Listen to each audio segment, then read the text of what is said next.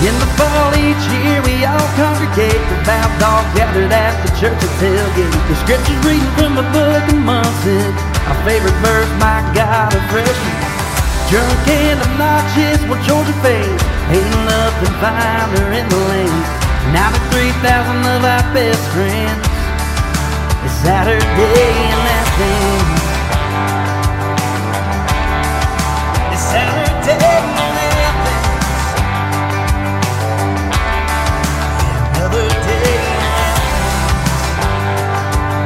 Welcome to the Saturday in Athens podcast. We're a Georgia Bulldogs show by Dogs fans for Dogs fans. I'm your host, Herschel Gurley, and we are fired up today to be joined by Corey Smith. Corey Smith is a Georgia grad.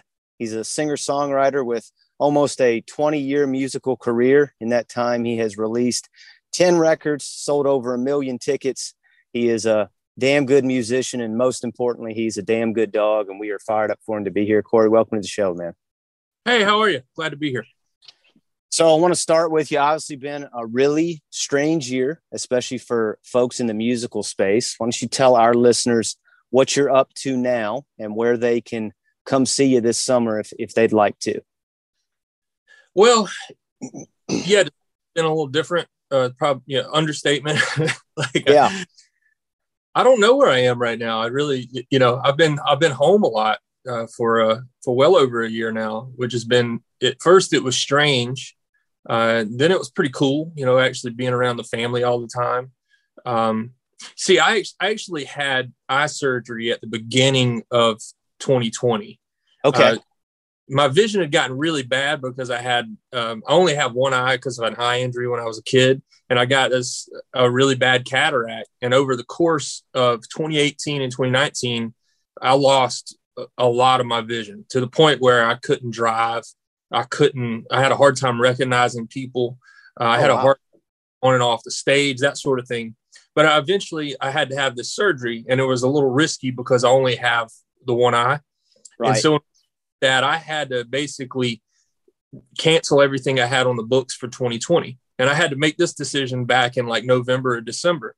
And I mean, I was it was a it was a horrible, agonizing thing to have to do to tell all my guys that we're not going to be working for at least the first three months of 2020. Um, I had to make some changes to to kind of get my head around this idea that I would I wasn't going to be touring, you know. Um, so I did all that, had the surgery in February. Surgery went great. I can see great. It's like the world's looking up. And then in March, it's sort of like, all right, now we're going to start ramping back up and get this thing figured out so that we can close 2020 strong. And then boom, you know, COVID pops up. So the, the only the good thing about that for me is that I was already prepared, you know, to be off the road. I was already my guys uh, that work on the road with me had plenty of notice to to be able to adjust. Um, I was able to start focusing on my studio and, and, what I would do in that downtime. So I was at least more ready for that for this year than than most artists. Uh, that said, I, I really thought that by now, uh, you know, we'd be back to some semblance of normalcy. And really, so far, all I have are four dates on the books for t- for 2021. I've got two shows in Atlanta that are almost sold out uh, at the at the Roxy, and then I have two shows down in Charleston uh, in June.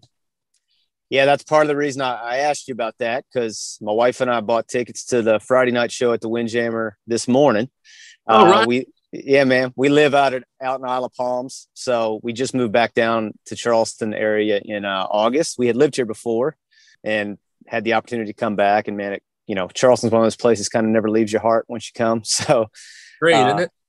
yeah, it's Yeah. fantastic, and the Windjammer's awesome. So that, that's going to be a kick ass show, man. We're we're fired up about that.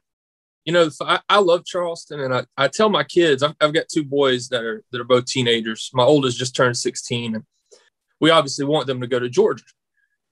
And I've actually had the luxury of traveling so much playing music. I know every college town just about there is to know from the East Coast to the West Coast. I've been to most of them, you know, and I've scoped them out and I've thought about it from my kid's perspective. You know, if my kid chose not to go to Georgia or if my kid couldn't get into Georgia, where would I recommend, you know, my son to go? And one of those places is College of Charleston. Oh heck 'Cause I- yeah, A, the guy to girl ratio is highly in your fa- favor. that's right. That's right. You got the beach, you got fishing, you've got a downtown area with history and culture and great food. Like I'd I'd get behind that. I'd have to take out a loan, but I'd get behind that. Well, hey, no, no, you wouldn't, because if they don't go to Georgia, y'all don't got to pay for it. that, that's how you frame it, brother. if That's y'all make the if y'all make the right choice, it'll be paid for. so, well, yeah, man, we're uh we love it here. I mean, we uh we're originally from Virginia, and my wife and I had had moved down here back at the end of 2010, and our two oldest kids were born here. And man, we just we fell in love with it. Had had to go back home for a little bit, but when the opportunity shot up to come back, it was we we couldn't say no, man. We got down here as quick as we could, and what a great spot and it puts me closer a closer drive to to athens too which which isn't terrible either so um Yeah. yeah Where are you from? so originally from a really small town in virginia called tappahannock right on the rappahannock river about an hour northeast of richmond Okay. So, yeah so i'm from a little map dot but So- uh From Virginia in South Carolina, but Georgia through and through. Hosting Yeah. a podcast. That's right. Yeah. So I, I have a, an interesting Georgia story myself. So my my brother and I both played college baseball, and I played at William and Mary, and my brother played at Charlotte. So neither one of our schools had what I would call quote unquote real football.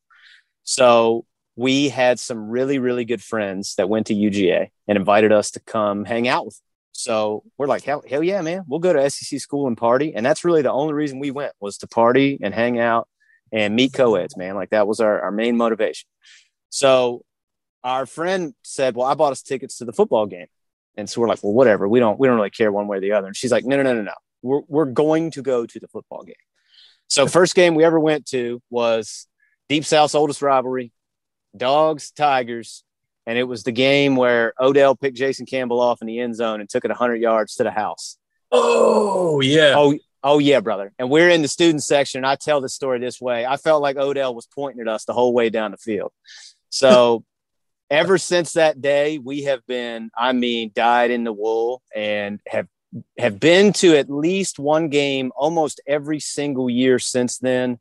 And man, I just am the biggest Georgia advocate, and we just love it to death, man. Athens is, I would say, other than Charleston, probably my favorite place on the planet to be. I just, I love Athens, Georgia, like no other. I think it's such a magnificent town, and um, yeah, we, uh, the Bulldog Nation not discriminate on what state you're born in, what country you're born in, where you live, where you went to school, or any of that. We take everybody. All you got to do is say, "Go Dogs." Well, and that's that's been the beauty of it, man. Is for us, it's we always tell people it's our adopted alma mater. So that's that's kind of how we frame it. And um, th- through the podcast and stuff, it's been incredible too. It if if our love for Georgia could have gotten deeper, it has, just because of all the folks that we've gotten to talk with and hear their stories. And man, it's just such a great great place to be associated with and and uh, to be proud of. So yeah, that's that's a long-winded way of telling our story, but yeah, Well, you shared your first Georgia game experience. Should I share mine now? I abs- absolutely I want to hear about that. So forgive me if I'm a little long-winded, but it's complicated, some some somewhat complicated. But Okay, I like that. okay, I, so I I live now and grew up in Jefferson, which is about 20 minutes, 25 minutes from Athens. Now, nobody in my in my immediate family graduated high school, much less went to college, right? Um, nobody in my in my family went went to Georgia by any by any means.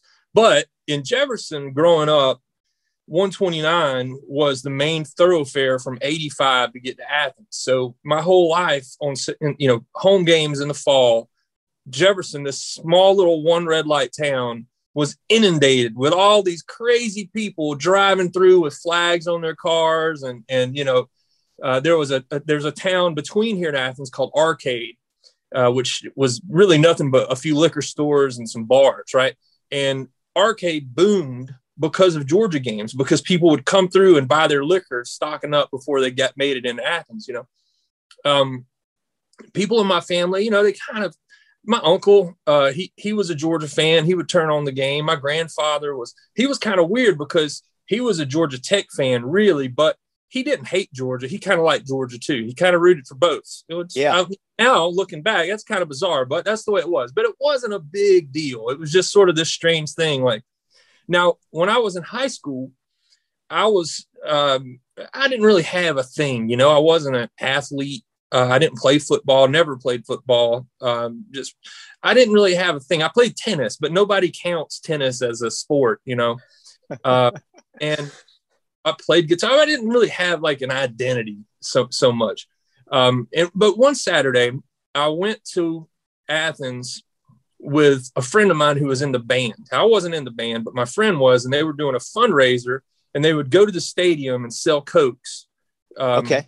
Up and down the aisle and sell cokes. Yeah. Uh, and so I was like, okay, I'll go and help out, sell some cokes, whatever. I can do that. And I had never been to the stadium, uh, even though I grew up so close, uh, much less been there on a game. And so I'm showing up, not knowing what to expect, and and where the section where we were selling coats was on uh, you know underneath where the skyboxes are you know on that side uh, yeah. Uh, you know right right down near the hedges down close.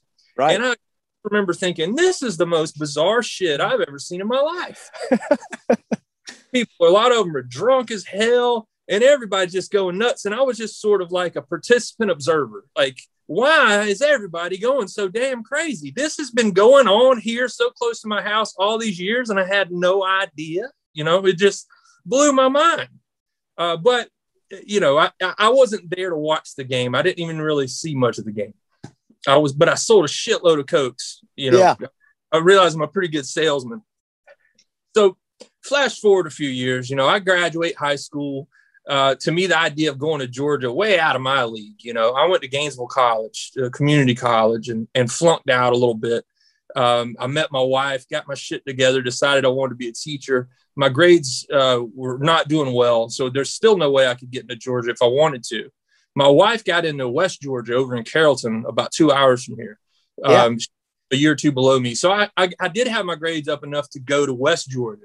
So I transferred to West Georgia and I went there for a year. And by that point, I'd figured out academics. I was a presidential scholar, all A's, like I was in. I was going to be a really good teacher. And then I, I got to Carrollton, was there for a year, and I was like, I love this. I love this college experience, being away from home, living in a dorm. Like, I'm good. Well, my my my girlfriend at the time, my wife now, decides she wants to go to Georgia now. She was going to, so she's going to transfer. And I'm like, I don't want to move back to where I'm from. You know, I don't to close to Jefferson.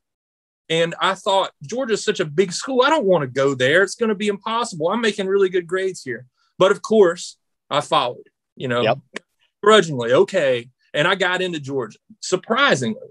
And I remember when I got my acceptance letter, I felt like, holy crap, I just got into the University of Georgia. How did this happen? And I showed my dad, and, you know, he was just super proud. Like, he couldn't even believe it. Like, what? You got into Georgia? Like, yeah, I'm going to Georgia.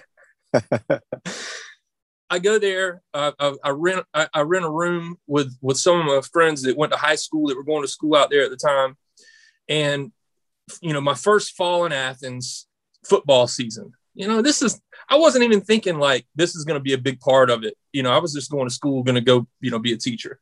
So football season's there, and I realized, like, man, my roommates are fucking nuts. Like, they, it is a this was back when DJ Shockley was there. Uh, yeah.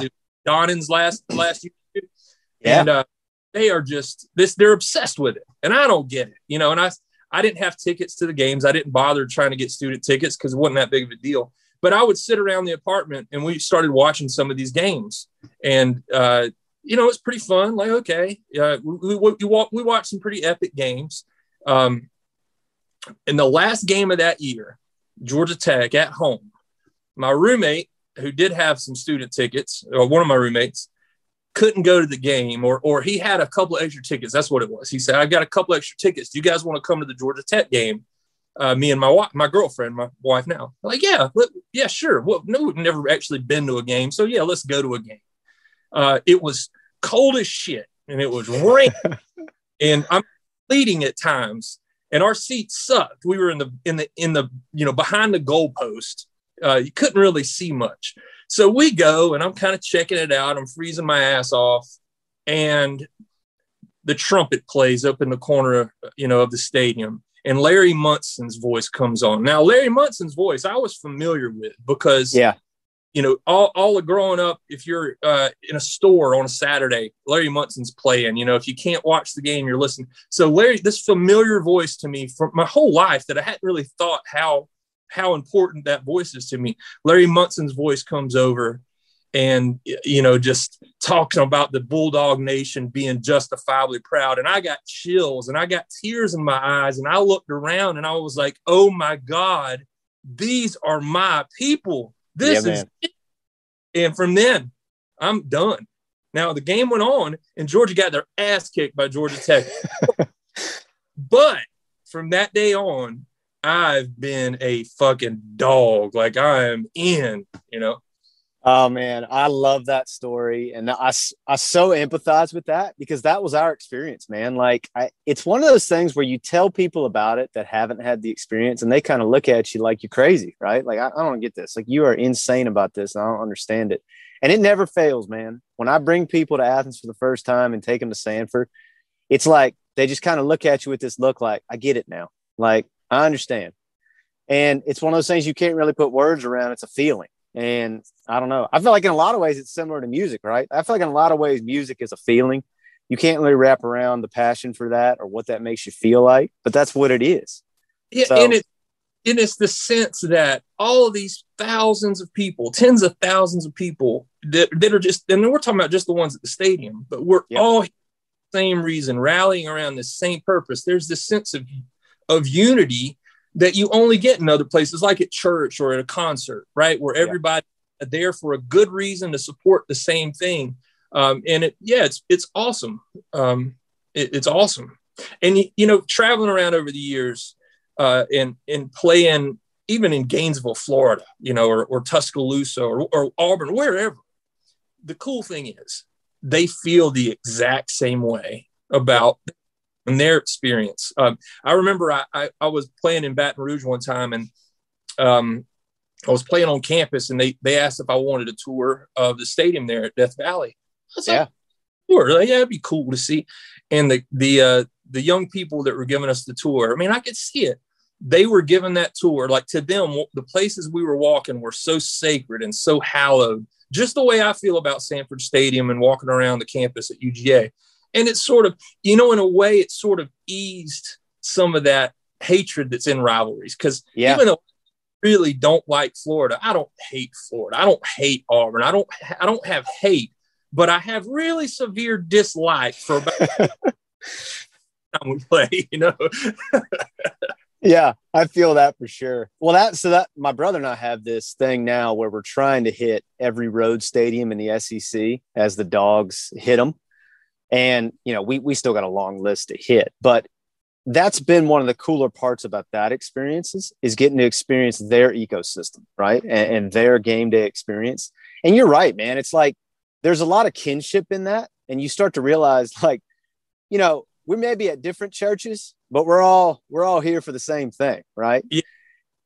And yeah. I don't know, it, it, it's a cool thing, and I just love, love, love fall Saturdays. And that was one of the things about all this this past year that, that stunk out loud was knowing that it, even though you could go to the stadium in yeah. limited capacity, it, it wasn't the same, right? Like it just, it just wasn't the same experience. The before the game to me is equally as much of the experience as the game itself and all that collegiality. So, man, I, I so, I so hope we're close to getting back to that. I didn't know. I had uh, we had tickets uh, and I gave them away, and I, I, was a bit torn, but and it's odd because most years I don't get to go but a handful of games because that's when I'm I'm traveling and working on the weekends. Right. Uh, my tickets, so my family goes, um, but. Uh, so this year I'm like, hey, I, man, I really hope I can go to every game because I'm not going to be touring. Of course, it didn't work out. And then when I found out that we actually could go, I, I thought about it and was like, you know, on one hand, it would be cool to go and say, well, you know, I was at I was at you know, one of the few games where there were hardly anybody where it was socially distanced and all that, and I could say that. And then another part of me was like, you know, I don't think I want to remember that. I don't think I I don't think I I don't. So I just decided I, I wouldn't go because to me it, it just wouldn't be the same. Yeah, we did not go to a game at Sanford this year. My brother and I went down to the cocktail party, and that was a whole different experience. And it sucked because obviously the game sucked. but uh, we try to do something together because he lives in Charlotte now. And we it's it's kind of like our meeting point. We can kind of put it on the calendar. It's a time we're going to get to spend together. And really, it's become as much about that as it has about the dogs. But sharing those two things together is beautiful. So we always try to keep that as a touch point. And uh, we had a buddy though that that went, and he said it, it just wasn't. To your point, it just wasn't what he had hoped it would be. Right? Like you know, you're always happy to see the dogs and be there. He's like, but if I had to choose, I'd never do it that way again, you know? Yep. And uh, I, I, get that. Well, so tell me this at what point in that journey do, d- does music come into play? When, when are you starting to go, you know what? I want to go play, play some bars. I want to go play some shows. I want to sing my own music. When does that, when does that come to fruition?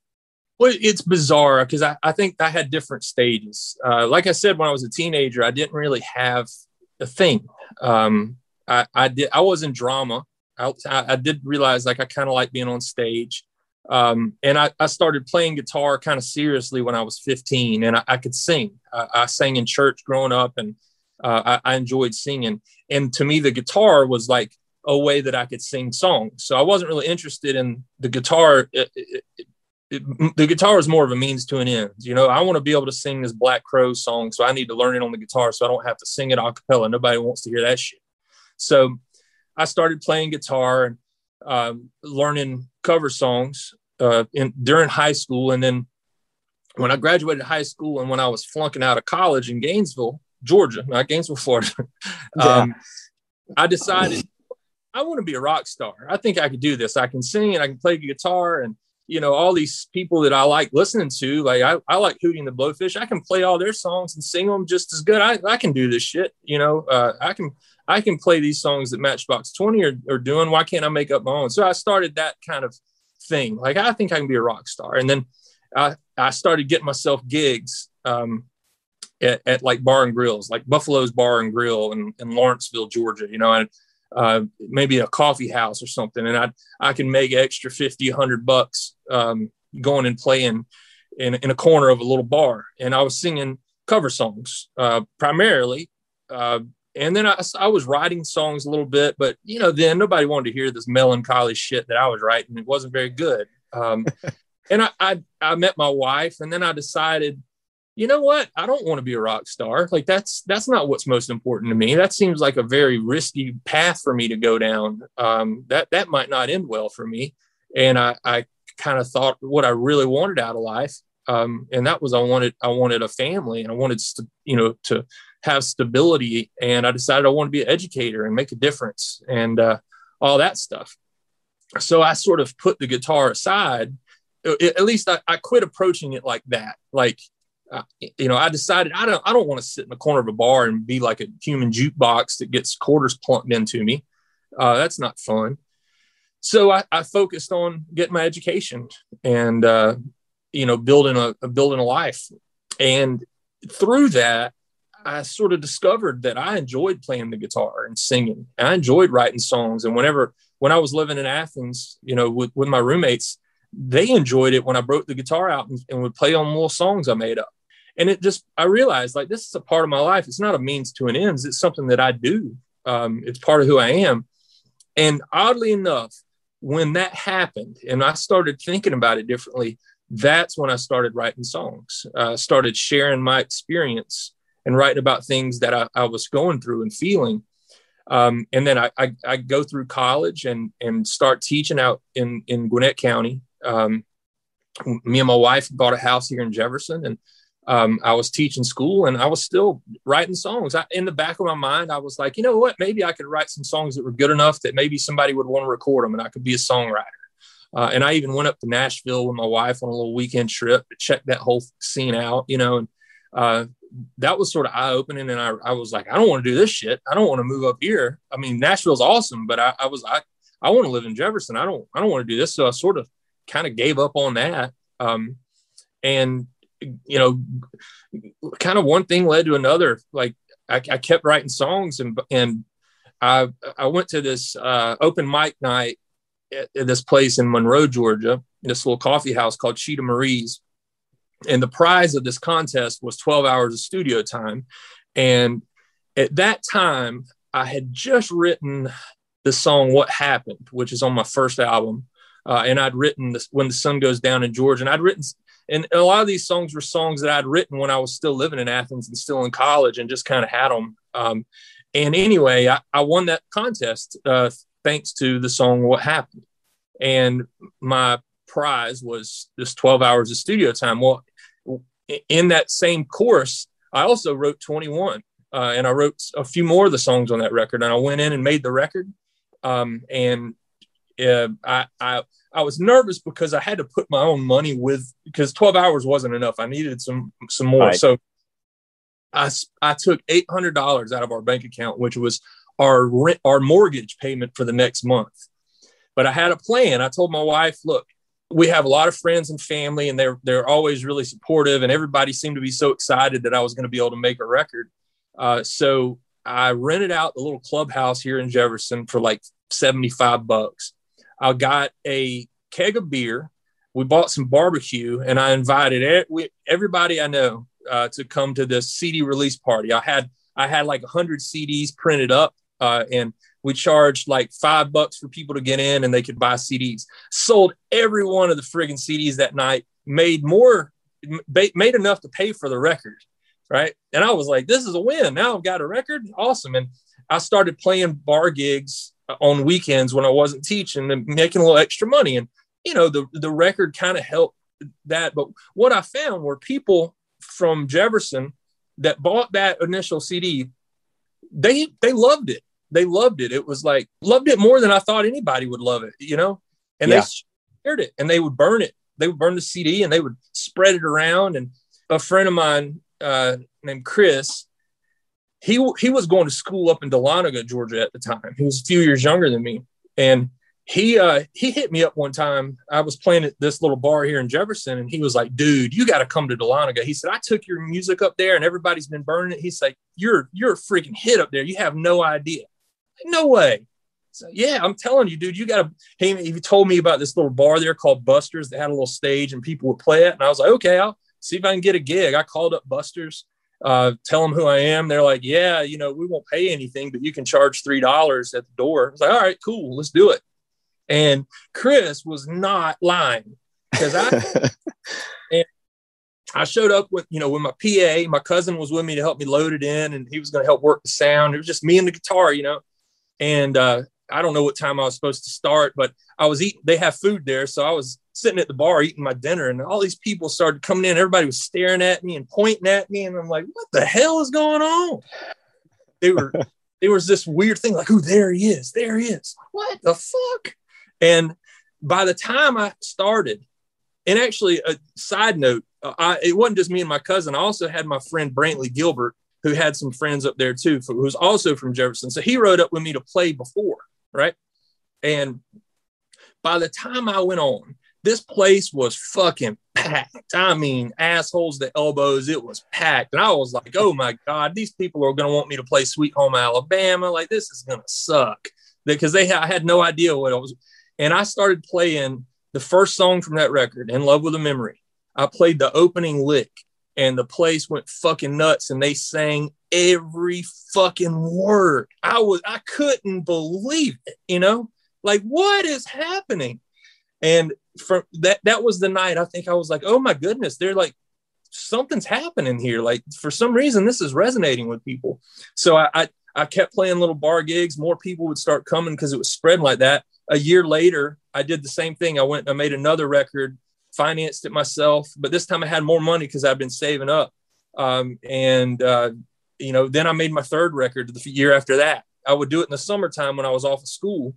Um, and so by the time I made that third record, I mean, it, it was pretty, it, it was nuts because um, by that, the third record was, I think, in 2005 and that one's the one that had if I could do it again on it. That's the, that was the big one off of that record. Um, it's the Good Life record, um, and I'd been playing. I'd played in Athens a couple of times um, at, at, the Wild Wing there, and at a place called Tasty World that used to be there, uh, and I'd sold those out, uh, you know, several times. So I was ready to move up, and I had my first gig at the Georgia Theatre uh, in December of 2005. I was still teaching school.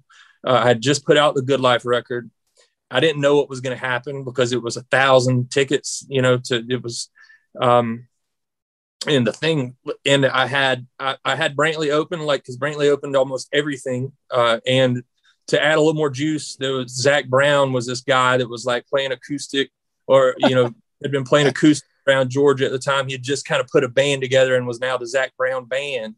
Uh, and the promoter thought he'd be good for a few tickets, so I added him. And the damn thing sold out in advance. And I made more money in that night than I would make in months of teaching. And I was like, you know what? This is I, have got to do this. I've got to I've got to I've got to get after this. So there's your long-winded story. Well, that that's fantastic. I I, I want to peel that a little bit because I have a couple follow-up questions. We've been lucky enough through this kind of Georgia story journey, learning folks' uh, path and, and how they got where they got. And it seems to me from the musicians that we've talked to, it's the ultimate entrepreneurial endeavor, right? And you have to, I feel like it's almost harder than a traditional entrepreneurial endeavor because you're the product. And I feel like more than anywhere, you have the imposter syndrome creep in about like, can I really do this? Like, is, is this really going to work? Like, are people really going to get behind this? So I want to kind of go back to that first show where you said everybody's looking at you at the bar. How big was that affirmation and, and sort of a proof of concept that, hey, man, there might be something to this. Like I might could could make a life doing this. Oh yeah, it, it was everything. And you know, I think a lot of artists make a mistake early uh, when they assume that if they do it, then people listen. That you know, all they need to do is do it, um, and they'll throw everything at it. I've seen artists throw thousands, hundreds of thousands of dollars behind making a record and putting a band together and going out on the road, but they actually eh, they don't know that anybody's gonna that it's gonna resonate.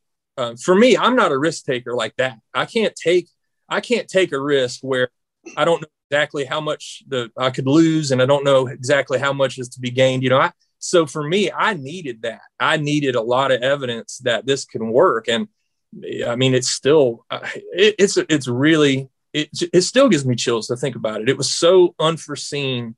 Um, you know, I, when I started out, even, even in, after I left teaching, my thought was, you know what, I, if I work really hard and I can keep myself three or four dates a week, uh, or, or I'm sorry, three or if I can work three out of four weekends every month, I think I might be able to make a hundred thousand uh, dollars if I do this, and you know, playing around Georgia, right? And that was the kind of goal I set. I blew that shit out of the water. I mean, it, it was like a few years later, I'm I'm playing for more people in uh, Charlotte than I am in Athens. You know, uh, so I, I remember we did a gig in uh, in, in Clemson outside uh, outside of Littlejohn. There were like four people there.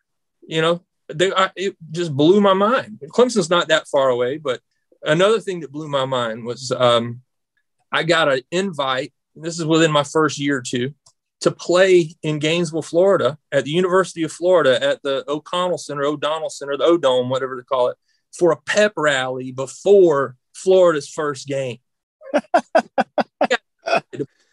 and I'm like, this is a joke. Like they're getting me down there because they're going to abuse me or something. Like this is yeah. this joke. And they're like, no, no, it's not a joke. You're just, we asked the freshman class who they wanted and you were who they wanted. Uh, they voted on it. And, and then there was a caveat. Uh, the caveat was I wasn't allowed to play every dog. I was going to ask that. That was going to be my yeah. question. And I was like, no, I'm not going to go down there and flaunt my Georgia red and black. And if I know, I know the situation. I'm being hired to go down there. I'm not going to go. They know I'm from Georgia, you know. Uh, so I went down and, and, played the show. By this point, I was playing as a as a trio uh, with drums and bass, and go down and play the show. And it's just packed, it just big stage, big like, man, this is this is amazing. And I, I, walk off stage. I think we ended with if I could do it again, I do that most nights, and the place is just going bonkers. Um, normally, I would go out and do uh, like "fuck the popo" and "every dog" as a as an encore if I was in Georgia, you know. Yeah. Uh, well, I go backstage and I hear the crowd just roaring, and then I hear something start. They start chanting something, chanting like, "What is that? What is that?" I walked out to the door and opened it so I could hear, and the whole bottom of the O Dome is going, "Every dog." every dog. And I'm like, oh my God, you know, hell just froze over. What That's right. And but I could I had to go out there and tell them like I'm sorry I can't play it I won't they won't pay me if I play it so I ain't gonna play it I got to get paid y'all yeah that's right that's right oh man that's fantastic what an epic story they love that song because it's about them beating our ass so much you know yeah oh man that that is that is so fantastic well so flesh that out a little bit because obviously the University of Georgia and more importantly, the classic city Athens are ever present in your music. And mm-hmm. talking with you just for this short period of time, it ain't hard to figure out why that is. But just tell us a little bit about the influence of UGA and Athens on not just who you are as an artist, but who you are as a man, as a father, as a husband, all those things. I think any any writer that is that is pursuing the same thing that I'm trying to pursue, and and that is like authenticity, like pure, genuine expression of this is who I am, this is what I'm experiencing, this is my inner world, and I got to get it out, and I'm going to share it, and it, it, it might stick, it might not, but I've got to do it, you know. So any any writer who is writing with that from that place, their surroundings it's gonna it has to be there right it has to be you you can't nobody exists in a void not in a cultural right. vacuum so yeah here in jefferson georgia and going to uga and all, all, all these things like yeah that's who i am. Um, i didn't set out to write songs that were about athens but you know through it, it's weird when you write like that a lot of times i discover things about myself after i get it out you know like oh wow i didn't i didn't realize i felt like that but i totally do. You know that's why i've got chills right now. I just realized something about myself. Um and so yeah i mean all those things are tremendously important. A- athens to me like i mentioned before is it's a big point of pride. To me having that uga diploma uh, i'm i'm as proud of that diploma as i am anything that's happened in my music career. Um it's a it's a it's a something that I, I belong to. It's a part of my identity. There's no taking that away. And the, the beauty of this is that that yeah, those songs have a lot of Athens in them. They have a lot of Northeast Georgia in them, but it, it's magical to go to Virginia or go to Louisiana or go to Missouri or, or go to Chicago and have people understand completely what I'm saying. Because even though the places might be different, they attach it. It's like like Springsteen the Jersey Shore. That's Springsteen. You want to know about Jer- Jersey Shore? Listen to Springsteen. Now, I, I've only even been there one time. Most people never been there. But does that mean you don't get Springsteen? Hell no, because we attach our own special things to it. We it's still communicated. I, I I think that that ultimately, if there's one thing about my music that I think has allowed it to do what it has, it's that just being really honest and trying to be transparent. Well, I think that's pretty evident, right? I think I, I love. Um, I don't know where I read it. I don't know if I read it on your website or if I read it in one of the articles about you, but it it talked about you being fan made, and man, how how great a thing is that if you're an artist, right? Because at the end of the day, that's real. I mean, you can't you can't buy that. People just gotta they gotta love what you're what you're singing about and love what you represent. So I think that's a cool thing. And I think it's evident in um, how long your career's been and how um, passionate the fan base that follows you is. Uh, and I think to your point, you can't you can't hide authenticity, right? So if you're really being who you are, people are going to buy that every day of the week and twice on Sunday, brother. Like the, the, the way to be unsuccessful is to try to be something that you're not, and, and that's tough for a lot of people. So I think that is definitely a ton to do with it. What was I guess, the moment where you were like, this, this is going to work for the long haul. Like I can be a musician and that can be the path that I go down for the foreseeable future. Because I, I there had to be points where you go, man, you know, like this might work for a year, maybe this will work for a couple years, but I don't know if this is going to be like what my actual career turns into. Was there a light bulb moment where that happened, or is it still now? Every January, you're going, shit, man, I don't, I don't know how we're gonna make it work, and we're still fighting and clawing to get there. Like, which, which one of those is it? It's both of those things. Um, oddly enough, it's I mean, I, will always point to that Georgia Theatre show, that first one, uh, as the moment where I mean, that's when I quit my day job. That's when I said, i can do this. I don't know how long I can do it. But I tended, especially early on, I didn't set these ambitious long term goals. Uh, you know, I didn't have like, okay, I want to go, you know, sell out Madison Square Garden or anything like that, or I want to sign a big record deal. I want to win a Grammy. I didn't, I never thought like that. It was always, okay, well, what's realistic for the next three, six months? You know, you, but what I've found is that over the years, yeah, it's sort of like once the bar is raised, and once you go from playing in small bars and being totally thrilled with that, and then go from go from that to playing in big theaters and having a tour bus and having a band, um, and the ticket prices going up. Now all of a sudden, going back to playing the guitar in, in bars, it's not the same. Then then that feels like a, a bit of a setback. It feels uh, that that's tough.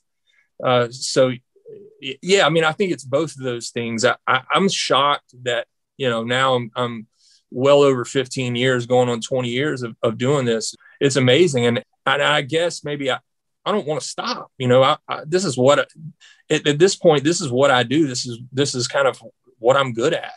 So that, that then adds a lot of pressure. It's like, well, how do I keep, how do I keep doing this and also keep, keep people keep reaching new people and keep impacting people. So it's uh, it, it's definitely, and especially after 2020, it's like I don't, I don't know what's next. Um, you know, I, I know that Atlanta's next, and then Charleston, um, yeah. and I'll give those shows all I can give them, and and hopefully, and I'll go in there with my guitar, just me and the guitar, and I'll I'll do it just like I did way back in the day. You know, I did a few of those shows uh, the past year, uh, in in the fall, I, I did like four shows, solo acoustic, socially distanced, and it was it was really awesome.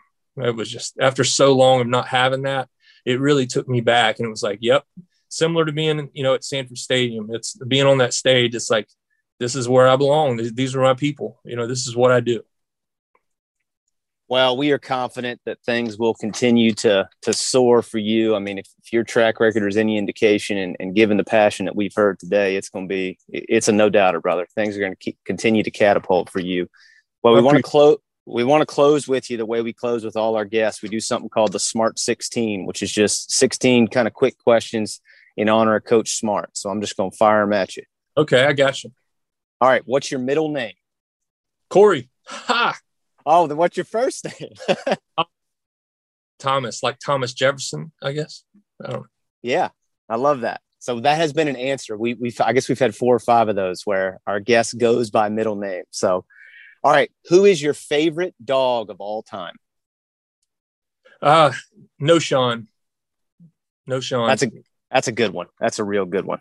He's an awesome dude too. He's an awesome dude he seems like it, man. He just seems like one of those guys that is kind of a joyful spirit. Like you could kind of see that when he played, and he just seems that way whenever I see him in interviews and stuff.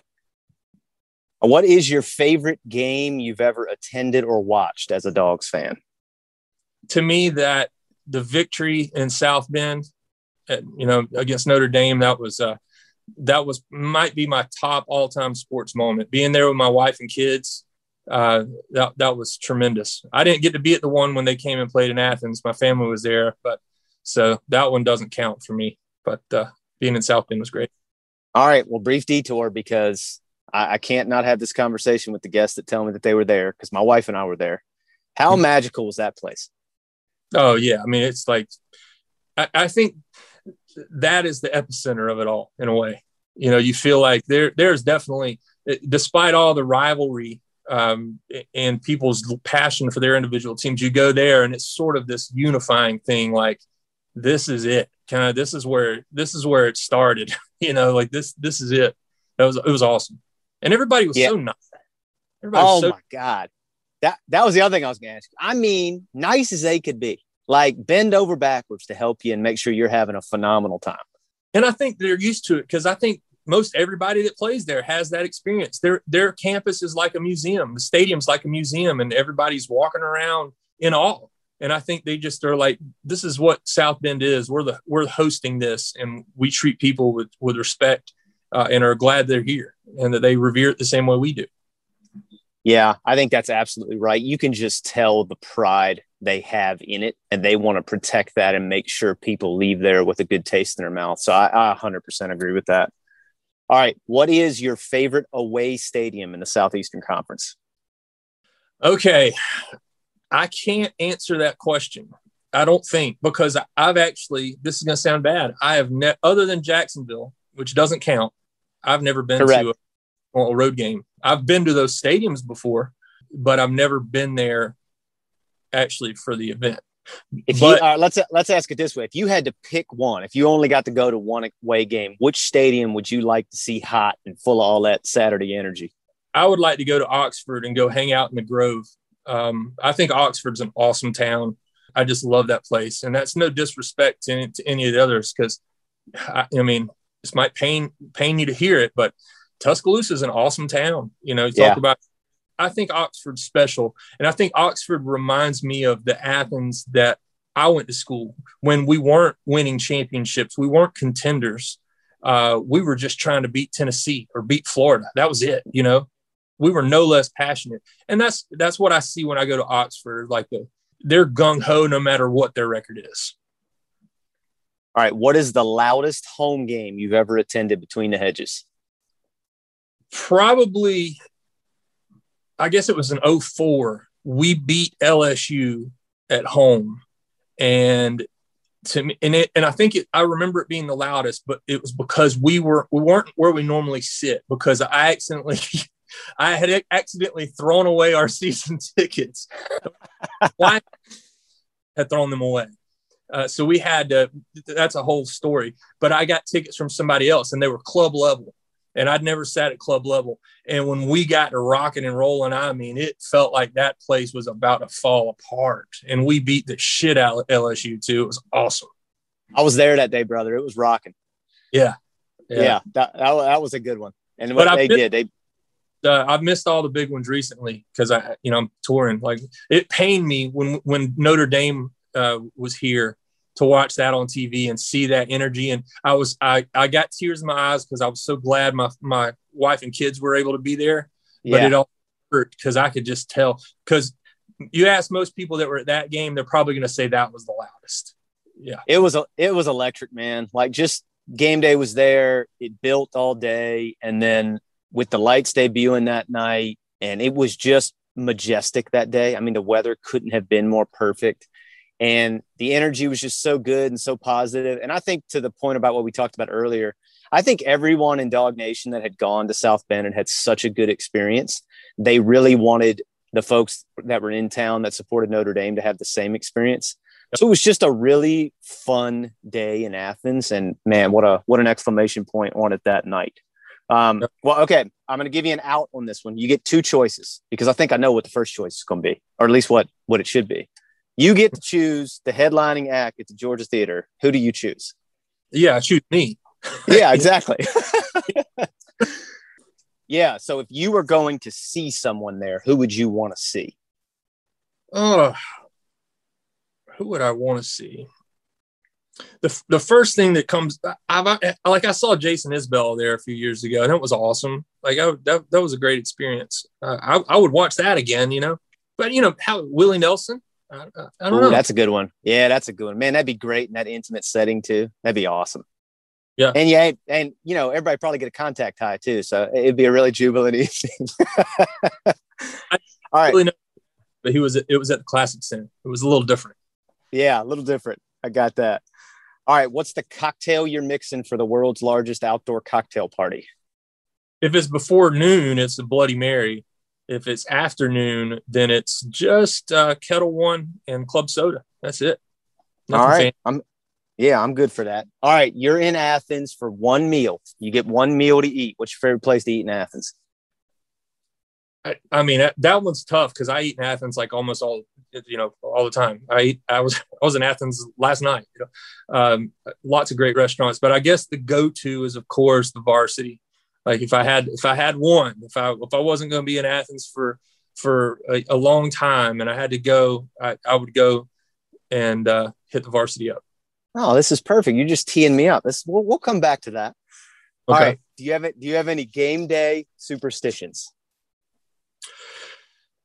I, I don't know if it's a superstition. Um, but uh, my predicament when I'm touring uh, is sometimes if it's a night game, uh, like the Notre Dame game, Yep. I have to go on stage and play while the game's happening. Yep. So I crucial decision at some point. And it depends on when the start time of my show is and when the how, how far we are into the game. If the game is at a point where, like, let's say it's the third or fourth quarter and it looks like we have it under control, like we did Notre Dame. Yeah. I'm like, I'm going to go on stage and I'm going to play and I'll ask one of the crew guys to, hey, y'all, I'm going to ask about the score. Keep me updated. Okay. Cause I have a pretty good idea we're going to win. Now, little did I know what drama unfolded at the end of Notre Dame, for example. Yeah. Um, but now, if it's not that far along, if it's the first quarter or the second quarter, and it could go either way and it's a big game, then I'm going to go, don't tell me a fucking thing about and I'll tell the don't say anything about this Georgia game because I've got it recording and I'm going to get back on the bus as soon as I'm done and I'm going to watch this game. And to me, if I do that, don't say anything because it will affect the outcome of this game. That's right. know, So I guess that's a, a type of superstition. Yeah, that we've we've had a couple other musicians on, and that, that was one of my questions. Like, are you getting updates in your in ears, or like, are you telling everybody don't breathe a word of what is happening? And like, when you get the tour schedule and the dog schedule, you like circling? Oh shit, I'm gonna have a conflict this night. Like, we're gonna have to figure Oh, this shit out. oh yeah, it's brutal. It is the worst. And and the only thing worse than that is, play, let's say we have a three thirty kickoff and we lose, and then I got to go on stage because it just ruins the night. You know? It's Yeah. Like, I, like having a good time. Like, yeah. but it's pretty. It uh, can be tough. Okay, what's your favorite Sanford Stadium pregame tradition? Uh, dog walk, red coat marching band, lone trumpeter, and then Larry Munson coming over to the airwaves. I think that's that's where we'd be headed. Yeah, that's it. It's the it's the trumpet. It's the trumpet and hearing Munson's voice and seeing those highlights. And I love e- each season when they update the highlights. You know, and you get to see what else, and you always see something that you'd forgotten. Like, oh yeah, uh, that's definitely my favorite. I, in fact, if I can't make it before that, I'm not going to. I don't need to go to the game. Like to me, that's it. That's what gets me in the mindset. I'm not. I'm not going to walk in halfway through the first quarter. You know, I'm going to be there 20 minutes before that. Yep, that's same for us, man. We start making our way there in plenty of time to get there for all that because that's part of it for us. Otherwise, I just watch it on TV at home. You know, like I, I need all that. Okay, black jerseys, yes or no? No, no, no black jerseys. I love it. I love it. All right, what's the loss you're still not over? National championship, Alabama. That that was yeah. was That, that's that's a that's almost the unanimous answer. I mean, I don't know how you can't do that one, but God, we try were- not to think it. We try not to think about it. we were there, and to go from wow, I think you know, and I, that was such a bad year because I was also at the Super Bowl with the Falcons. Oh And- God, Feeling of oh my god, I think it's going to happen. I think I'm about to see the Falcons win the Super Bowl, and then have it go so horribly wrong. And it, you know, a year later, not even a year later, to to have that same experience in Atlanta with a. I'm a Falcons fan, but I, it's not the same as Georgia. It's just not. Yeah. It's the same as Georgia. So to have that, um, you know, to I still have nightmares about that that pass and just seeing it. And you knew when it was thrown, like you could see it, like oh my god, this this is it. And everybody's just stunned. I remember. I'll never forget the look on my kids' faces. It just it was heartbreaking, heartbreaking. I describe it like it was as if someone removed all the bones from my waist down, Yeah. and I could no longer support my body weight. I just crumbled to the ground. it was Yeah. it was horrible. That was a Yeah. walk back to the hotel in Atlanta that night too. Oh God. See that that's the part you can't even um that's the part you can't even fathom if you're watching it from afar is dealing with that piece of it. So I I empathize with that. Bama okay. fan. I told I told you we'd I told you we'd come back to it. What's your order at the varsity? two chili cheese. No, no, not cheese. Just two chili dogs uh, and fries and a varsity orange. Oh yeah. So I, I've said I've said this a thousand times, but I'll tell you because you ain't you ain't heard it. I plan my plane trips if I have to have a layover to make sure my layover is in Atlanta because I can hit the varsity in Terminal B. I think it's Terminal B at the airport before I hit my next flight out. Yep, nothing like so that's what, nothing like it, brother. Okay, there ought to be a constitutional amendment outlawing noon kickoffs. Yes or no? No, because I, I I think there ought to be some. I think we ought to be really careful about what's a noon kickoff. If you're going to have a noon kickoff, it needs to be one of those cupcake tune-up games that nobody really is going to be gung ho. Don't put a don't put an SEC rivalry game on at 12 o'clock. That's not fair to anybody. Nope. You know? Yep, I'm I'm right there for that. Boss, my co-host has a theory. He says noon games for everybody else, no noon games for us. he's like, so I can watch it if I want to watch it, but like all my kids' activities aren't going to get in the way of me seeing the ball game. Yeah. Yeah. Oh man, I, something that I wasn't planning uh, or that I didn't really expect is as my as my kids got older, my son, uh, my youngest one, played football, um, and so for years, all of his games were in the middle of the day on Saturday. So it, was it yep. just kind of man, now I've got to choose between watching my son or watching Georgia. Of course, you know, we're going to go watch our son. We're going to, um, you know, that that's the only upside of my, my son deciding he, he didn't want to play football anymore. It's kind of like, oh, oh, dang, you know. yeah, we, well, you, you'll get this because we talk about this all the time about how we know we're getting old because now we got to text each other. Hey, man, you watching the game live or are you going to be on delay? Like yeah. if somebody's got some activities going yep. on or something. So that's that's a whole different thing now. All right, man. Last question. College football playoff expand to eight teams or find how it is? Absolutely expand, expand to eight teams because it's only gotten better since we we added the went, went to the four, right? It's only gotten better. So it, it has to get even better with eight teams. And let's stop it there. Stop it there. Yeah, I think eight is plenty. I think four, it put them in a quandary to start just because there's five power conferences, right? So they were putting themselves in an impossible position to start. And I also think it doesn't give the SEC any grace to get a second team in. And I don't think you can be in your right mind and argue that it's not hands down the best football conference.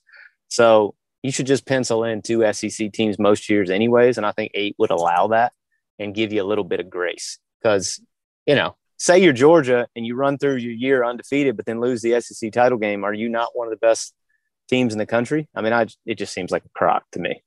So, yeah. Anyways, it's tough. It, I don't think there's a clear. There's not a solution that's going to make everybody happy all the time. But I do yeah. think that all since since we went to the the the you know 14 playoff, we have seen better football. We've seen better national championships. I think most years by the time you get there, you know you're looking at the two best teams in college football. This year was different. It was a weird year altogether. So who yeah. knows? Most years, those games are usually really competitive and really fun to watch. Yeah, I 100% agree with that. Well, you're off the hot seat. You have completed the Smart 16. Thank you for indulging us with that. Did I pass? I'm not looking for an A. Just to, you pass, man. Okay. I think your dean's list on that. I think you're right up near the top on that one, brother. Right. Good deal. Well, hey, Corey, tell our listeners how they can find you and support you. Social media, um, where they can buy tickets to your shows, all those things. C O R E Y Smith. Search me up. Google, you know, search me up on uh, Spotify and on uh, iTunes and wherever you stream your music, and uh, go to our website. And I, I wish I could say there was a bunch of dates on there right now, but uh, if you're hungry for some live music and you want to see some uh, solo acoustic singer songwriter stuff, I think there's a few tickets left for for uh, Atlanta and um, and in Charleston too. So, and then hopefully there'll be a lot more dates to come as more states start to kind of open up. All right. Well, y'all make sure and get out there and support Corey. If you weren't a fan of his before this, I don't know how you can't be a fan of his now. Just uh, a damn good dog. And thank you for hanging with us and, and go dogs, brother. My pleasure. Go dogs. Take care. Hey, George is better now.